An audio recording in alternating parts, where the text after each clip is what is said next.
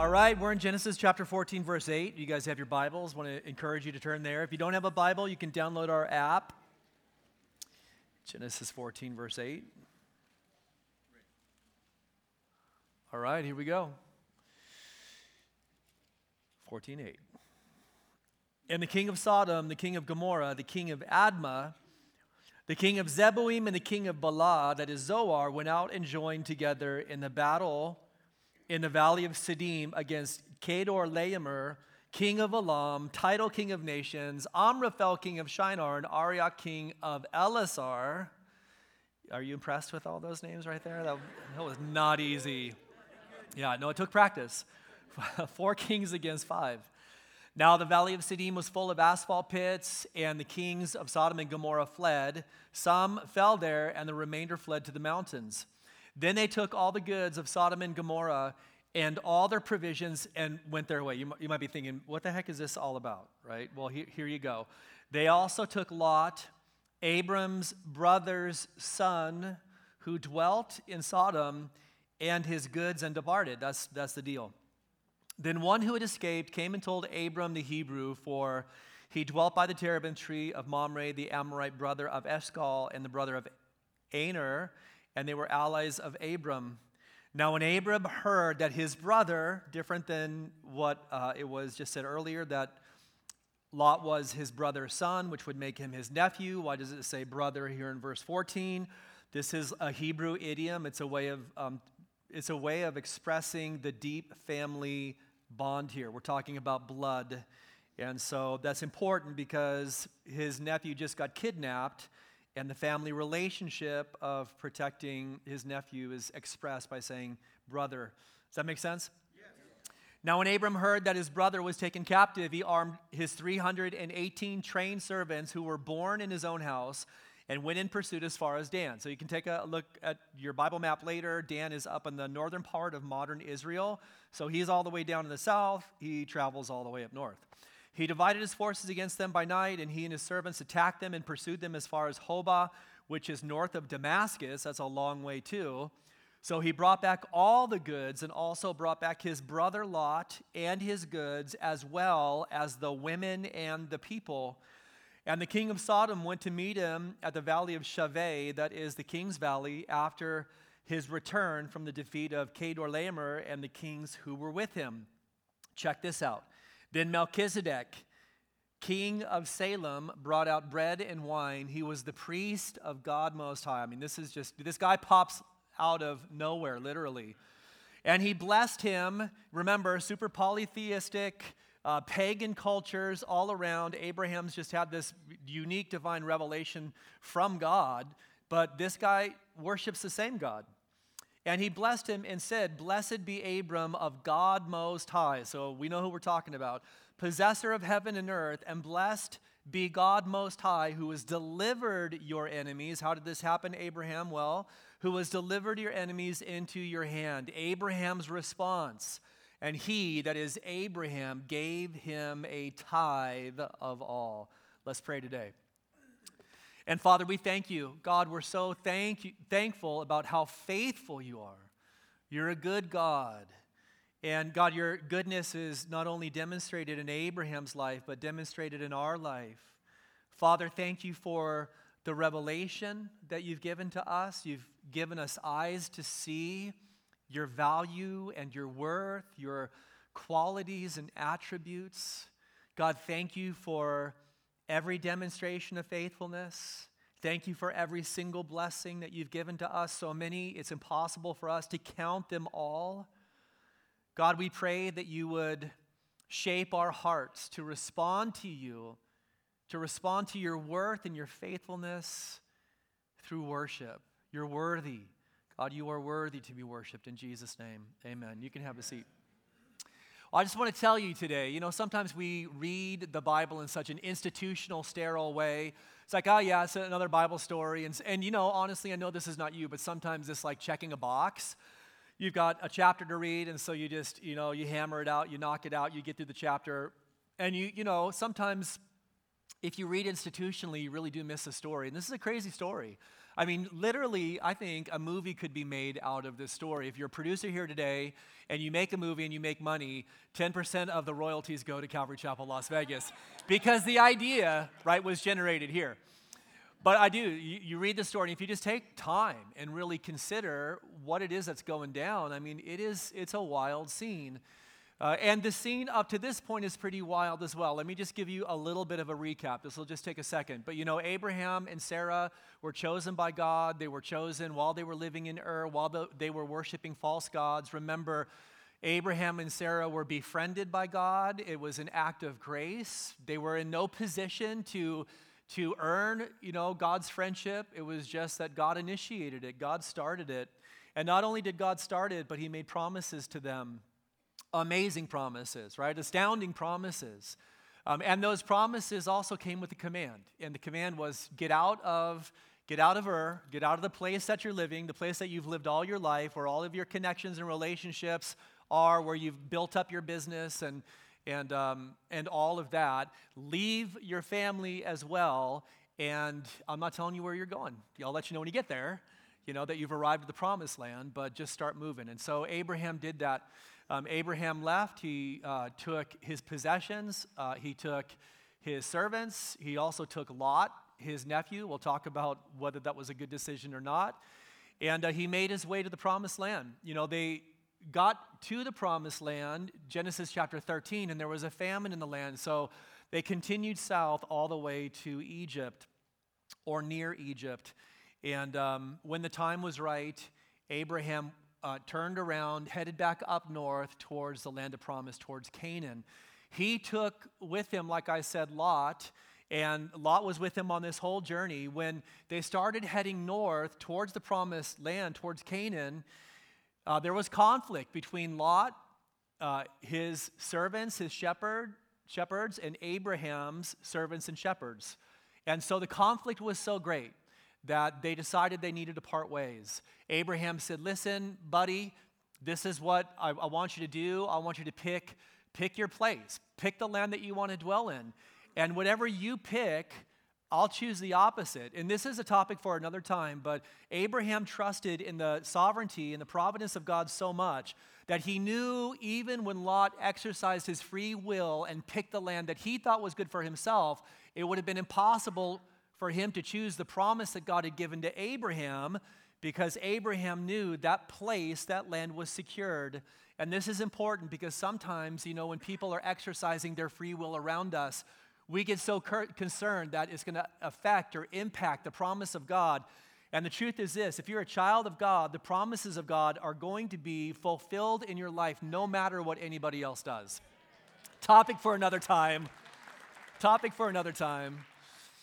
But they, they part ways, and you know, we have a little insight into Lot here because the scripture, as you read, you know, the whole canon of scripture on the lot of life, on the, on the lot of life, on the life of Lot, on the lot of life, he had a lot of life, but uh, what you discover is that he was a really fleshly guy. You know, the, the Bible says there was this progression. So in Genesis chapter 13, what we discover is that Lot looks uh, on the plain of Jordan, right near Sodom. He sees it's well watered. It looks just like Eden, the, the scripture says. He's looking with his eyes. He's not praying at all. He's not investigating the purpose or, or the plan of God in his life. He's learned nothing from the life of Abraham. And so he dwells, he, he dwells near Sodom. And then by the time we get to the story here, what we discover is that he's actually dwelling in Sodom. So he's actually in the city. In Genesis chapter 18, he gets even more integrated into this ungodly, vile, absolutely wicked city uh, to the point where he's actually sitting in the gate, which means that he's an elder in Sodom. He's sitting as a judge of the people. Um, and this is important because as you think about as you think about Abraham and Lot, what you're going to discover is they're always presented in contrast to each other. So, Abraham was a man who walked by faith, Lot was a man who walked by sight. Abraham was a man who looked for an eternal city whose builder and maker was God. Lot was a man who looked for a fleshly city. He looked for what was appealing to his fleshly desires. Abraham was a man who was generous. Lot was an individual who was greedy and worldly. And so the story goes, right? Lot is chosen, the city he wants to live in. Abraham is now in the promised land. He's built an altar to God. He's worshiping God. He's minding his own business. He's hanging under the terebinth tree, which is it, which implicates like there's it's, he's at peace, right? God is good. His his tents are pitched, and um, God's God's hand of blessing is upon his life. And unbeknownst to Abraham, there's all this geopolitical chaos that's happening. There are five kings or four kings that have aligned themselves from the north who are going to go down and they're going to attack five kings, including the kings of Sodom and Gomorrah, with the intention of plundering, of raping, of kidnapping, and then, then bringing back all of the loot. Well, while Abraham's chilling out, this whole business is going down, and Lot is living in Sodom at the time. And so he gets swept up in all of this, and by God's grace, word gets to Abraham. I don't know what's going through Abraham's life. You know, I mean, I know you probably have dysfunction in, in your family, a little chaos. Abraham might have thought just right off the bat, man, family is so annoying. Like, really? Really? Are you kidding me? Like, we've just got settled here, and this little punk gets himself in this trouble. Well, I mean, he's got options, right? He doesn't, he doesn't have to go and rescue Lot but he chooses to do the right thing. He chooses to do the right thing. He surrounds himself with 312 loyal men. Now, the Bible says these men had been born in his house. Um, that's a way of saying that these men were servants by choice. It doesn't mean that they were like physically, literally born in the house of Abraham. It means that they had of their own volition. It's not that they were taken as slaves and that they were they were serving the house of Abraham under obligation um, or manipulation. No, these guys recognized the integrity of Abraham. They loved Abraham. They loved his house. They were loyal to him. And so, of their own volition, they chose to be servants. Well, these were the guys. These loyal servants were the guys that Abraham, 312 of them, took with him into the battle. This as well, a little freebie this morning, you know, topic for another time. But listen, when you're in the midst of the battle, make sure you surround yourself with the right people. When you're in the midst of the battle, make sure you surround yourself with the right people. I'm not just talking about people who have a perceived loyalty to you, I'm talking about people who have a loyalty to God, who, who live the right way. You say, well, you know what? I'm not in that geopolitical nonsense. I'm not really in a war. No, you are in a war. Every day you're in a battle right? And, and even if somebody says to you, hey, bro, I've got your back, make sure you're looking at their life so that you can see a, a, history of integrity and relationship with God. Because I'll tell you, that person who doesn't have the integrity uh, will not have your back, but they for sure will have a knife for your back. And that's, that's, not, that's not what you want. Surround yourself with the right people. Abraham trusts God. And you can check out verse 22 later on before he even starts this venture up north. He makes an oath to God. Uh, you can see from the oath that his, his trust and faith was being invested in God to bring the victory. And he needed it because Abraham was outnumbered. We're not sure how many people comprise these various kingdoms. Abraham's own, own he only has 312 soldiers, um, but we for sure know with four kings and all of the territory that's associated with that. He was probably going against an army numbering in the thousands. Um, so there's big strategic risk for Abraham in this. It's not like it's a done deal. It's not like he's got, um, you know, the, the numbers on his side. Not only that, but he's fighting on foreign soil. So he's heading, he's heading all the way to the north out of the territory that he's familiar with. And in spite of these liabilities, in spite of these liabilities, what happens? God gives him the victory. God works the miracle in Abraham's life. And when Abraham comes back with Lot, with Lot's family, with all the possessions that were uh, stolen, listen, when God gives a victory, he gives a complete victory. Let me just say, let me just say that right now. You know that, right? It's not like it's not like he just came back with the part. You know, when God grants the victory, it's a, it's, a, it's a complete deal. And as he's rolling back to bring Lot, his little nephew, back to his house to tuck him into bed, um, he's, he's confronted with this guy named Melchizedek, this guy that pops literally out of nowhere, this character that just almost seems otherworldly, and he seems that way because he is. We're going to talk about Melchizedek in a minute. But this moment between what God does in his faithfulness and working the miracle and the revelation of God through this individual Melchizedek, Abraham responds in a really powerful way. Now, I say powerful, like the word I'm going to use is so, you're so accustomed to it, but I don't want you to lose the gravity of the moment or the response of Abraham. Because Abraham in this story responds to God's worthiness and faithfulness by worshiping him. Abraham responds, in this moment, Abraham responds to the worthiness and the faithfulness of God by worshiping Him. There's just been this consistent revelation in Abraham's life starting in Ur. It didn't end there, right? The light was going on. There was a spiritual epiphany that was giving. There was a download from heaven that was coming directly into Abraham's heart. It had been consistent, right? I mean, there were high points in this, but it had been consistent. And now, as Melchizedek, Melchizedek comes out, and God has given this miraculous victory, the response of Abraham, it all kind of comes to a crescendo here, and he worships God. That's what he does. Abraham was not a casual worshiper of God. Abraham was not a casual acquaintance of God, right? Abraham was a worshiper of God. I want to ask you today are you a worshiper of God? Uh, no, wait, stop. Just stop.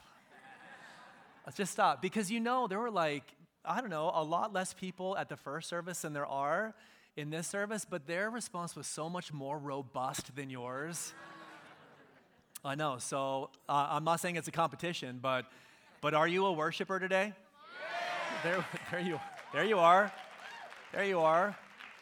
And, and, as you read Abraham's life, he worshiped God in various ways because you know that our worship is very diverse. It's not just about singing a song to God, right? What does Abraham do? Well, he builds altars. We're going to talk about altars in uh, chapter 22. Every new place that he landed in the promised land, he built an altar and he made a sacrifice and an offering to God. He worshiped God by walking in righteousness. He chose to do the right thing. He did he was not perfect. You know, he made some serious mistakes along the way, but he was a man committed to doing things in a way that honored God. He was a man who prayed, right? Prayer is an expression of our worship to God. We'll talk about that in just a minute. He believed God. Are you saying, Pastor, today that when we walk by faith and trust in God, it's an expression of worship? It absolutely is.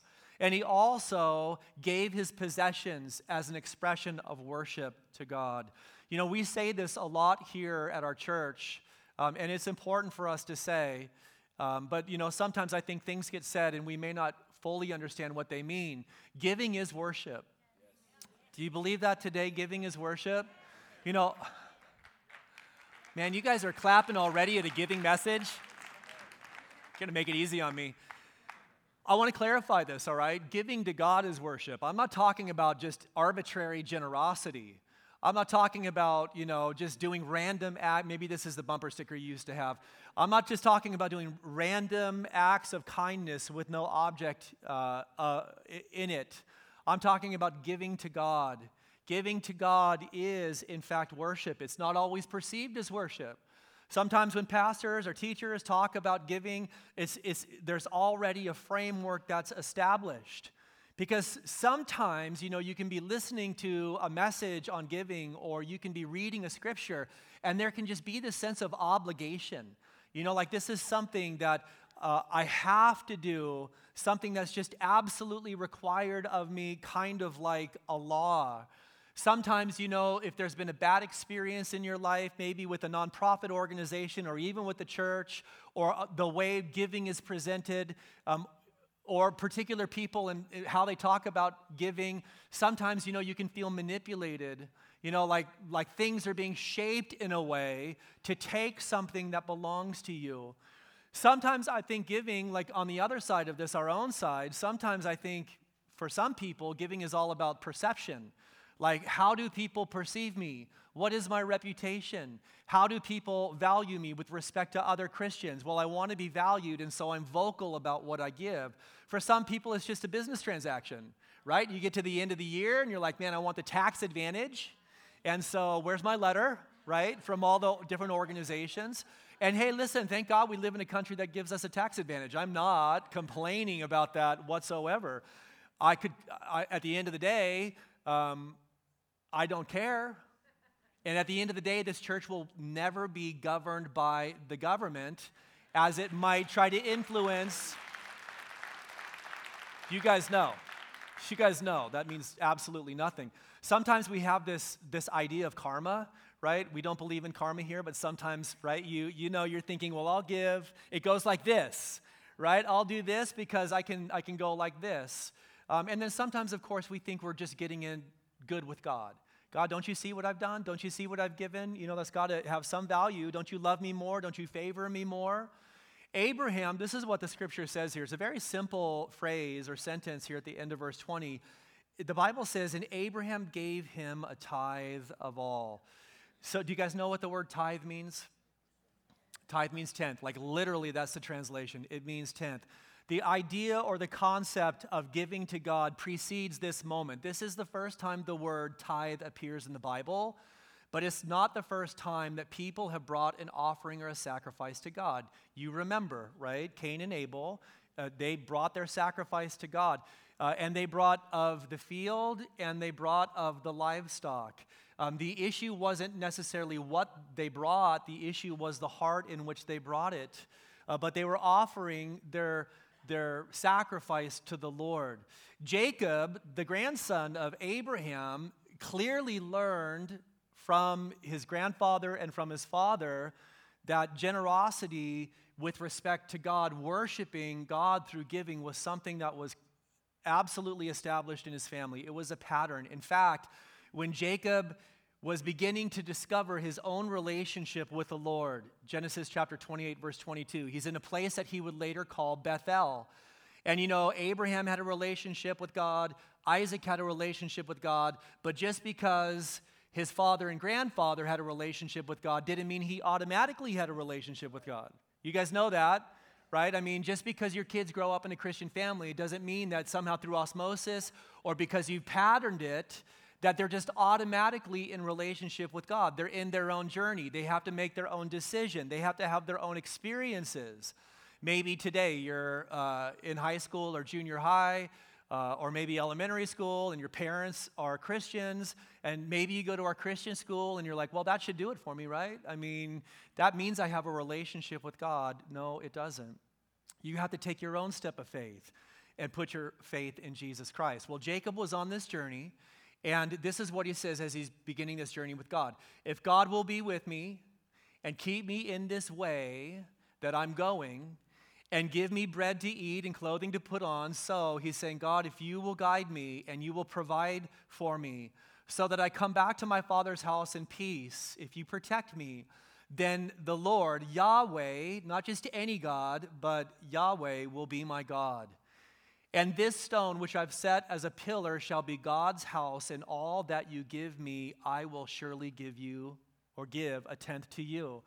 So it's clear that Jacob recognized in his father and his grandfather consistent worship of God through giving. I just want to track this through scripture. This concept of a tenth was later codified in the law. If you read the book of Numbers, you know that, of course, it was still an expression of worship, but it was required of every Israelite. And it wasn't just a tenth, it was also uh, three festivals that they would be required to attend every year. There was an offering that was given then, uh, temple shekel. And then also, if you were a farmer, you were supposed to supply for the poor by leaving the corners of your field unharvested. So you would, you, would, you would harvest your field, but you would leave the four corners unharvested because you were being generous to those who were in need. All of that, as we get to the New Testament, all of that is expanded through the gospel of grace. So the New Testament doesn't limit giving to a tenth because grace, why you say? Because grace has a greater impact than the law and sets us at liberty to be more generous, not less generous. This concept of generosity, this concept of worship to God, you know, sometimes, I know this is none of you, but sometimes it's like, well, how little do I have to give and still have it count right? That's kind of the that's kind of the idea. It's like well what can i get away with right? I mean i don't i don't want to be overboard but but the new testament teaches us to live overboard right? The, the, the new testament teaches us to live excessively in our generosity to god. You say well give me some evidence of that. Incarnation crucifixion resurrection right? Incarnation, crucifixion, resurrection. Obviously, the root of giving in the New Testament is not obligation, it's not pressure, it's not manipulation. What is it then? It is, it is the Son of God.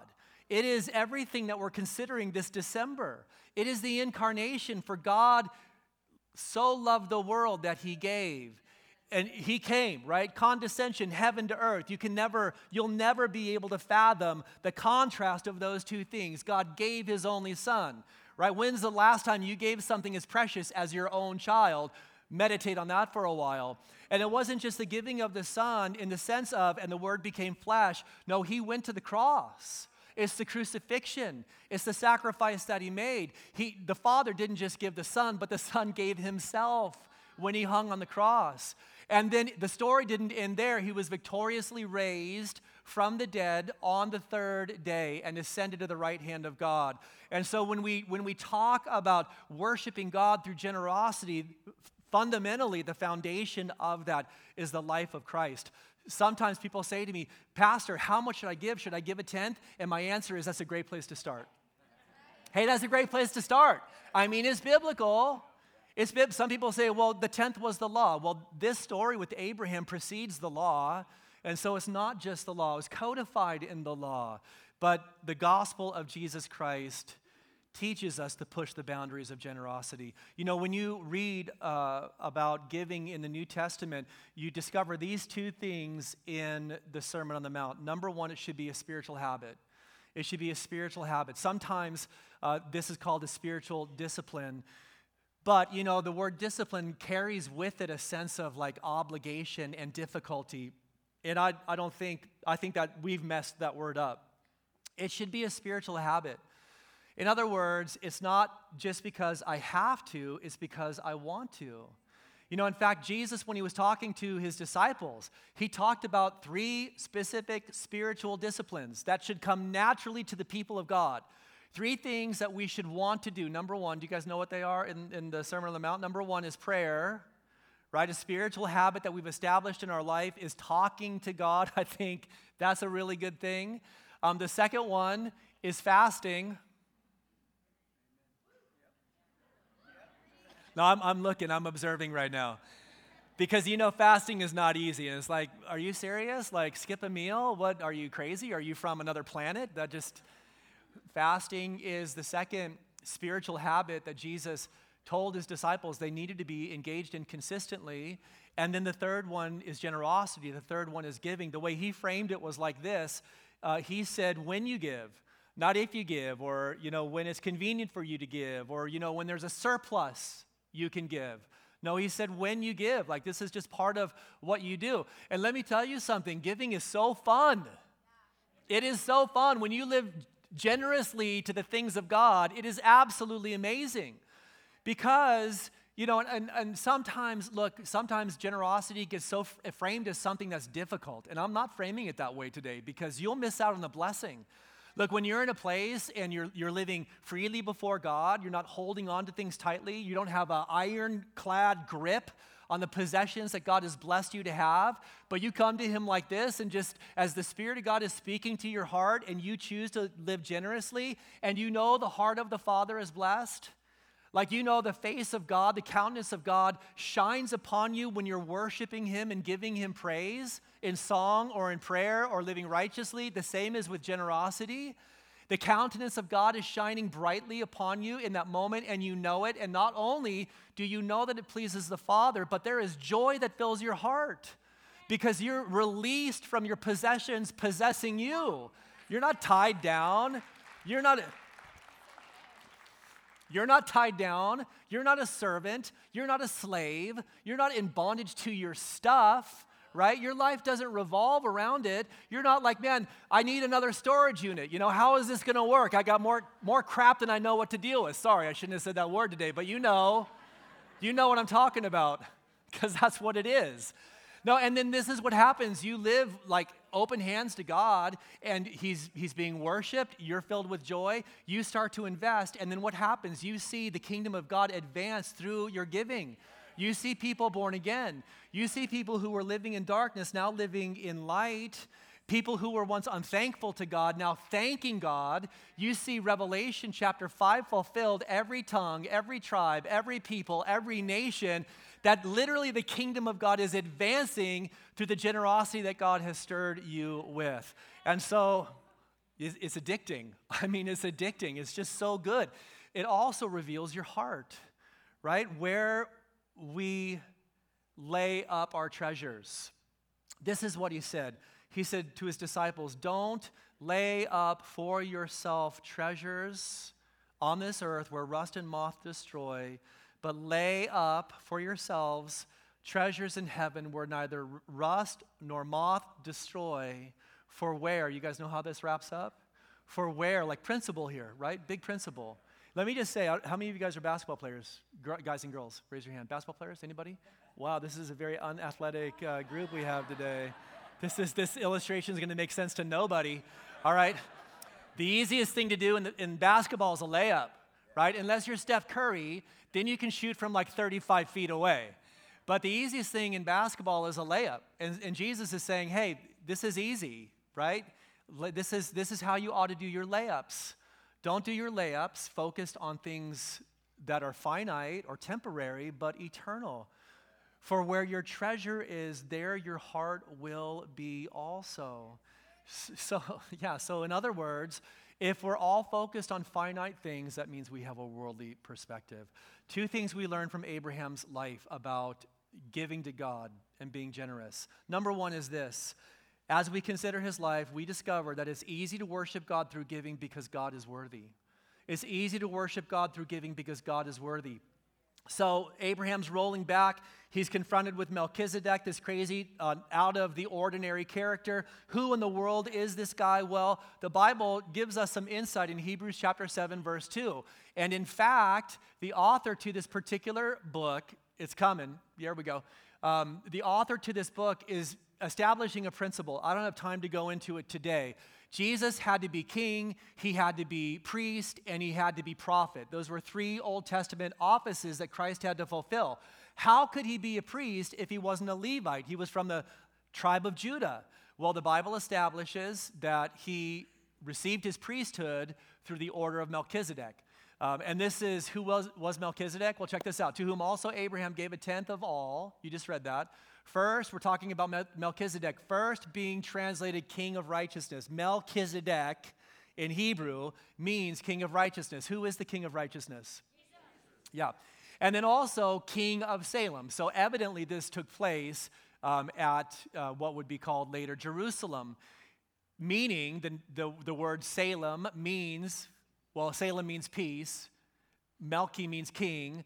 The name together means king of peace. Who is the king of peace? Right? Without father, without mother, without genealogy, having neither beginning of days nor end of life. So this person pops up out of nowhere. He seems to be eternal, but made like the Son of God remains a priest continually. So I believe that what the author is communicating is that this guy was not just a guy, he was none other than a Christophany, a pre incarnate manifestation of Christ himself, the Son of God coming to earth, physically manifesting himself before the incarnation. He's the king of righteousness. He's the king of peace. He is without genealogy. He has neither beginning of days nor end of life, made like the Son of God. He remains a priest continually. So, in other words, God Himself, in the second person of the triune Godhead, God Himself meets Abraham after this extraordinary victory. God blesses Abraham. God acknowledges himself to be the one true God, and Abraham's response is to give. I want you just to know, like, uh, this is, this is low hanging fruit for interpretation. Abraham wasn't giving to a man, Abraham was not giving to an institution, Abraham was not giving to a cause, Abraham wasn't giving so other people could see.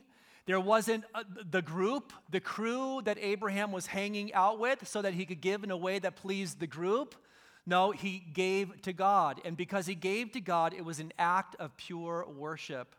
The object of your giving is the most important aspect of your giving. It's not for yourself, your good feelings, your sense of value or worth. It's not for people around you so that you could have a reputation or their perception of you can be good. When you give, you give so that your left hand doesn't know what your right hand is doing. In other words, there's no strings attached. You don't place on people expectations for them to fulfill, because if you did, it would no longer be worship. You know, the word worship itself carries a lot of meanings and connotations in today's vernacular. But the Old English word um, was actually worthship. I mean, it's really difficult to pronounce. Like, check this out. We or sippy. right? But, like, in an Old English way, they had a really weird way of talking. But the, it would be pronounced worthship. So it means worthiness. It means acknowledgement of worth. Uh, in other words, what you worship reflects what you attribute highest value to. Sometimes, sometimes we get it all backwards. You guys know this. We roll in and it's like, I'm going to worship God because I'm spiritually dry and I need to be filled. I'm going to worship God because, you know, I've just been confused and I want to dwell in God's presence and I need guidance. And you know, the fact is, God is good enough to you to give you that in times of worship, but that's not why we worship. When we gather together and worship God, or when you're on your own in your car giving God praise, or choosing to walk, walk in righteousness, or you're praying, or you're choosing to believe God, what you're, what you're affirming is His value, His worth. That's what you're saying. What you worship reflects what you attribute highest value to. So when we gather together and we raise our hands, when we gather together, I'm just talking collectively uh, as the people of God, and we're singing with all of our voice, right? We're standing in honor of God. What we're saying is, God, we value you more than anything. God, we, we, we esteem you. We attribute to you the greatest worth. And in fact, you guys know Revelation chapter 4 and chapter 5, this is the song of heaven. The song of heaven is all about the worthiness of God. I think for the Magi, you know, those, those guys that came, by the way, uh, there were three gifts, but we don't know if there were three wise men. Uh, and they didn't come to Christ when he was a baby in a manger, they came when he was about two years old. I know some of you, I've just totally messed you up. You're like, Pastor, I just got my nativity scene from Costco, man. You know, like you just you just ruined my nativity scene. Good. Good. You know, they came, they came with gifts. They came with gold, they came with frankincense, and they came with myrrh. I mean, these were very, very expensive gifts. And you know, the story as we reflect on it is not all about those gifts. Why? Because in comparison to him, those gifts were nothing. They were nothing. The gifts, there was really only one gift. It wasn't about the gifts, it was about the gift. And when we make our offering to God, it's like, in light of Him, right? In light of Him, God, what is this in, in, in light of all that you are? But I bring it to you as an expression of worship. I think this is one reason why worship in the New Testament is so extravagant. Have you noticed that? Like Mary of Bethany, remember, she's in the house of uh, Simon the tax collector. This is just like weeks after her brother Lazarus has been raised from the dead. Crazy crew. You've got the disciples, you've got a tax collector who's now saved, you've got Lazarus who is raised from the dead. And in the midst of all of that, she, you know, this was ruminating in her heart. She's like, What can I give? What can I give? What can I offer that expresses how valuable and how, how worthy he is? And so uh, she, she brings this oil of spikenard, this flask of oil, and she pulls back the lid on it. And John later on, recollecting the moment, he said the fragrance, the fragrance of the oil filled the room. It wasn't just the fragrance of the oil, it was the fragrance of worship. Like it hung heavy in the room. You know, that moment of, of extravagant worship never left the heart of the Apostle John. And she takes that flask of oil. Now, you might be thinking, well, that's not worth very much. No, it was worth a lot. It was her dowry. Um, it probably was her 401k program. It represented all of, I mean, they didn't have those back then, but you know, this was her financial security. This was, hey, if I don't ever get married, I still have this. You know, some people say it was worth about $30,000. She takes the, the flash, she pulls back the lid and she pours the whole thing. She didn't just pour a part, she, did, she didn't just pour a, a fraction of it, she poured the whole thing over his head. and it drenched him and all the way down to his feet. And you know what happened in that moment? The disciples criticized her. And all the criticism started, you know who it started with? It started with Judas. It started with Judas because Judas was greedy. And, and in that story, we, we understand it's revealed to us that he kept the money box. And so he started this thread of criticism, right? He sent a text to all the other disciples. And, and he, said, he said this he's like, you know, because because he wouldn't have said it out loud. No, he didn't say it out loud, but, but he said, he said this money could have been spent on the poor. And so amongst themselves, they start, they start circulating this criticism. And Jesus says, Shut it, you fools. No, he doesn't say that, but you know, that's, it's close. It's close in the Greek. He's like, I mean, that's, that is essentially what it is, right? He's like, cut it out. Shut your mouths. Who are you to criticize somebody else's worship and giving? Like this has nothing this has nothing to do with you. What she has done, she did all she could do for me. I think about the extravagance of, of her giving. I also think about the widow's mite. You know that that was extravagant? Do you know that? Do you know it was extravagant? I mean, here Jesus is with his disciples. They're on the Temple Mount. This is like one of, this is maybe two days before he goes to the Garden of Gethsemane and before he's crucified. He's hanging out with his disciples, he's taught, he's healed, now he's watching. It's the giving moment. Everyone's going to the giving boxes and dropping in their stuff. The wealthy people are dropping their stuff in loudly. They're sounding the trumpet. They want everyone to see just how much they give. And then there's this widow, right? She's in with with respect to everybody else, she was she had no meaning. She had no value. She was she was invisible, she was unseen. There was nothing that she had to offer. No, people probably perceived her as a nuisance. And what does she do? She comes up to the giving box and she takes a mite. And a mite, how many of you, when you see a penny on the ground, bend down to pick it up? Just curious. All right. That's a lot of you, man. I'm just shocked. I just got to tell you today. Like this illustration went totally south. You guys messed it up for me. because because I seriously thought that none of you would bend down to pick a penny up. But my point was this uh, like pennies today have no value. They have no value. They have less value because we're in a time of inflation, just about 6%. Don't listen to anybody else tell you otherwise. All right? And, and so it's like you look at a penny and you think, man, that has no value. Well, a mite was half the size of a penny and it had a quarter of the value.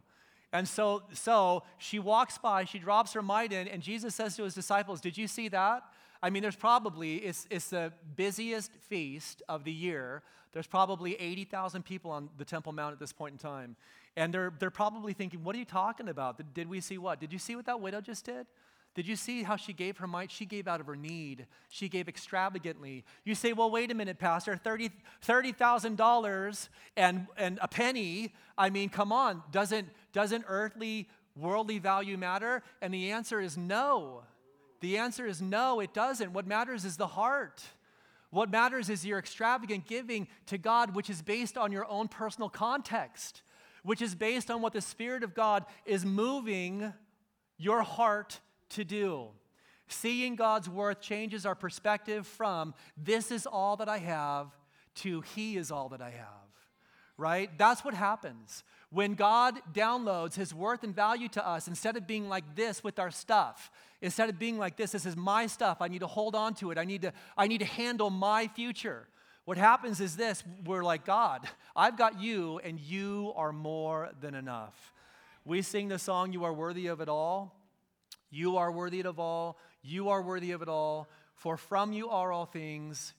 To you all are all things. You deserve the glory.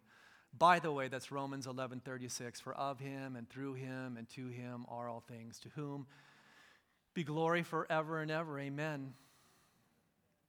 Okay, I'm going to drop something on you. Are you ready for it?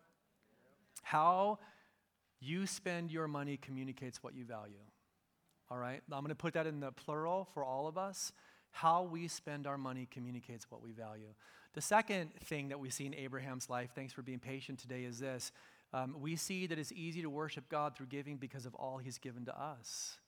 You know, if you look at Abraham's life uh, and just comprehensively, what you recognize is that it was all God. Like it was all God. God made Abraham, God protected Abraham, God blessed Abraham's life. And what's true of Abraham is true for you too. God has made you, God is protecting you, and God has blessed you. Abraham comes back from Luz. This was where he won the victory. He knows as he's standing there before the pre incarnate Christ. He knows he was outnumbered. He took strategic risks. He was in he was on foreign territory. There is no way that he could have won that victory without God. God was the one who did it. Right? And not only did God do it, but God probably bailed Abraham out. This was probably a bailout. Why was it a bailout? Because there was incomplete obedience in Abraham's life. Remember, God said, Get out of this land and get away from your family. What did Abraham do? Well, he got out of the land, but he didn't get away from his family.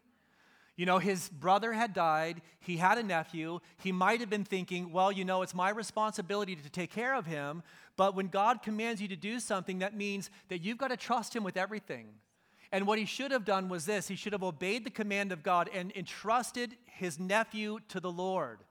Instead of doing that, he takes his nephew, and there was conflict and difficulty all the way through. And it may have been in this moment, I'm speculating right now. Um, this is not a new thought, but, but it may have been in this moment. It could have been something like this God, you know what? I'm going to choose to do the right thing, but, but I should have done the right thing. From the beginning, I should have done the right thing. I should have given you complete obedience. I shouldn't have held on to my nephew. And so, in a way, God, I'm, I'm going to do the right thing, but please, would you be merciful to me? I need you to bail me out because really, what's happening right now is a result of my own personal disobedience. Let me ask you today what lot are you holding on to? Is there a lot, not a lot, but is there a lot? Is there a lot in your life? Is there incomplete obedience? You know, sometimes this is how jacked up we are. Sometimes it's like, well, I've been 90% compliant. I mean, God, that's got to count for something. Look how far I've come. I mean, don't put too heavy of expectations on me, God, because look at all that I've done. Look at the journey that, that I've made so far. And certainly that's got to be enough. And so we justify that 10% of incomplete obedience because we've been 90% obedient. And you know that thinking is just the flesh. You think that God somehow is like, dang, I didn't do the math on that, bro. like, Thanks for helping me out. Like, I'm surrounded by all these smart people, but they're dumb compared to you. And, and God's like, yeah, 90%, man, that's cool, you know? The little divine thumbs up from heaven? No, I mean, God, God's, that's, not, that's not what God's thinking. Is there a lot in your life? Because listen, if you hold on to something that God is calling you to let go of, it will cost you. It will cost you. You will end up paying. I think about the rich young ruler you know, there, he was unwilling to let go of his possessions, even in the face of Christ himself, right? He's being talked through this issue by the Lord himself, and he won't let it go because his possessions possessed him. Generosity reflects our experience. Generosity reflects our experience with God. Little experience, little generosity. How profound and deep and powerful has your experience with the Lord been? You know, Jesus again was uh, at dinner. This time he was in the house of Simon the Pharisee. When Jesus rolled into the house of Simon the Pharisee, he did not, get the, the uh, nor- normal, customary, cultural expression of kindness. There was no washing of his feet, there was no anointing of his head with oil. Now, I'll tell you right now that Simon probably did that with all of his other guests, but he did not do it with Jesus. And so Jesus is in the house. He's probably surrounded by his enemies. And then all, he's, he's been disrespected already. And then all of a sudden, this notorious woman, everyone knew this woman, she rolls in. We don't know who she was. Some people connect her to Mary Magdalene because in the previous chapter, the Bible says Mary had been exorcised of seven demons. So it might have been Mary. She was notorious. She had a reputation, probably a prostitute.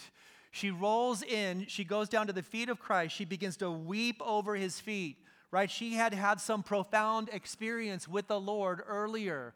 And then she takes her hair and she wipes off the dirt on his feet with her hair and with her tears. And Simon is critical. Like he's thinking in his mind, he's thinking, man, if he were really a prophet, he would know what manner of woman this was that's doing this to him. But Jesus knew his thoughts. Isn't that a little disturbing today? You know, like he knows everything.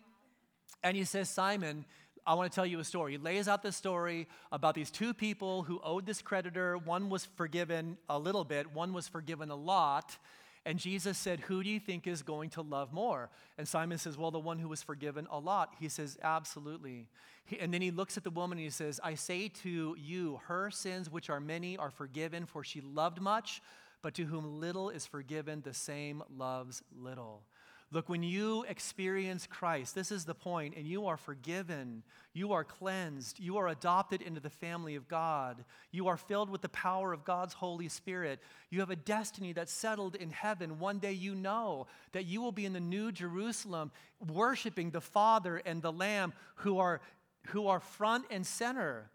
If you've experienced that, then all boundaries to your giving have been eliminated. There are no boundaries anymore. We give generously because he gave. And there are amazing blessings in generous worship. Paul said this in 2 Corinthians 9, verse 6. This is just so solid. Just with respect to this thought, he who sows sparingly will also reap sparingly. He who sows abundantly or bountifully will also reap bountifully, so that each one of you give as he purposes in his own heart, not grudgingly or of necessity, for God loves a cheerful giver. Hey, uh, we don't talk about giving very often. When it comes up in Scripture, then we mention it. Um, but we don't push, we don't beg because God's not broke. We don't need to. God will be faithful to provide, right? What we do do, what we do do is we provide opportunities for you. We provide opportunities. If you have a financial counselor right now, they're like, hey, let me just tell you, okay, crypto, bad idea. Crypto, bad idea. It's tanking right now. Who knows where the bo- bottom is at?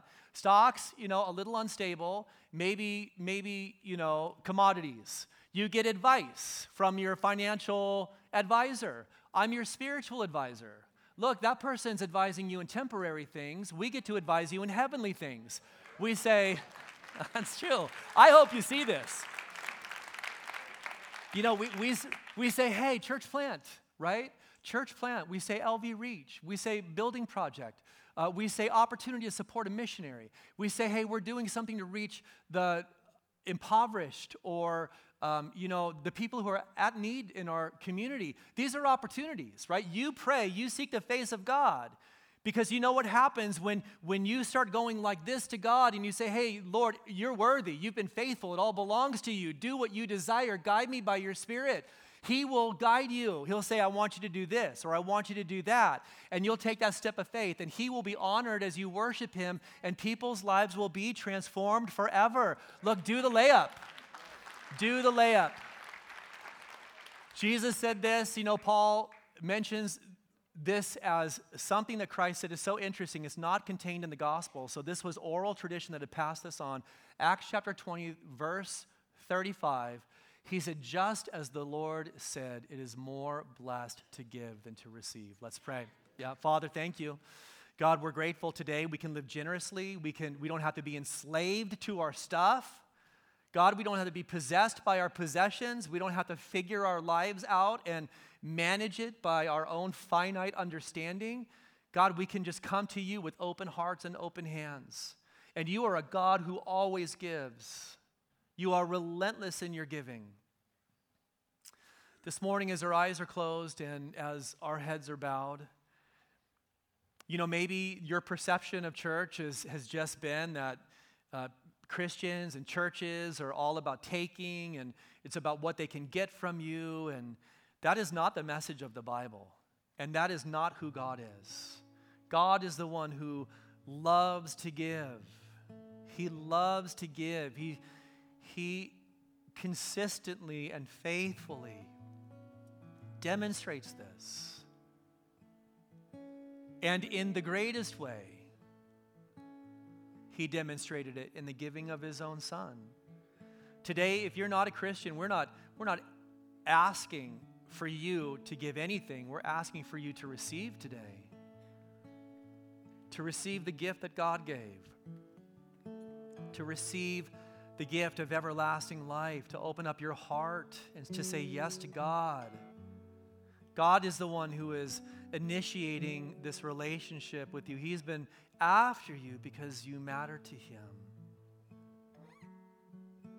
You are precious in the eyes of your Maker. You may not feel that way. You may feel invisible to the world around you, but there is one who sees, and He is present now. And He wants, He wants to give Himself to you. If you've never put your trust and faith in Jesus Christ, and, and today God's speaking to you, and you know, maybe you've known for some time that you need to take this step, I want to pray for you today. This is the most important decision you will ever make in your life. Maybe many important decisions in, in this life in a temporary sense, but this is an eternal decision. So today, if you want to put your faith in Christ, you want to believe in Jesus, I want to pray for you this morning. Would you just raise your hand today? You've come in as a non Christian, a non believer, but you want to leave, leave today known by God. Stretch your hand up high. I see your hand over here on my left in the back. It's awesome. Anybody else? Over here in the center in the back on my right? Right here. Thank you so much. I see your hand in the back on my right too. I see your hand. That's awesome. Praise God. Anybody else?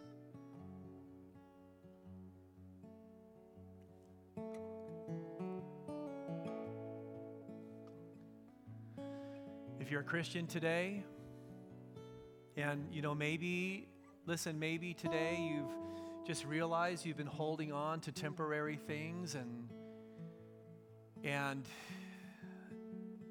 it's holding you back from God's best. And today you need to be refreshed by God's Spirit. You need a, a, just a new, a new work. In a way, just a, a fresh start. I want to encourage you today to take a step. Maybe there's a, a lot in your life, an area of incomplete obedience to God, something you've held on to, and it just needs to be released. It needs to be released this is you today, I want you to raise your hand. Just stretch it up high. God bless you. God bless you and you. Thank you. For here on my right and the back. On my left. So good. Here in the center, in the front, in the back, on my right. He's a good God. I see your hands. You can put your hands down. And Father, thank you. God, we are so thankful that you're present with us today. We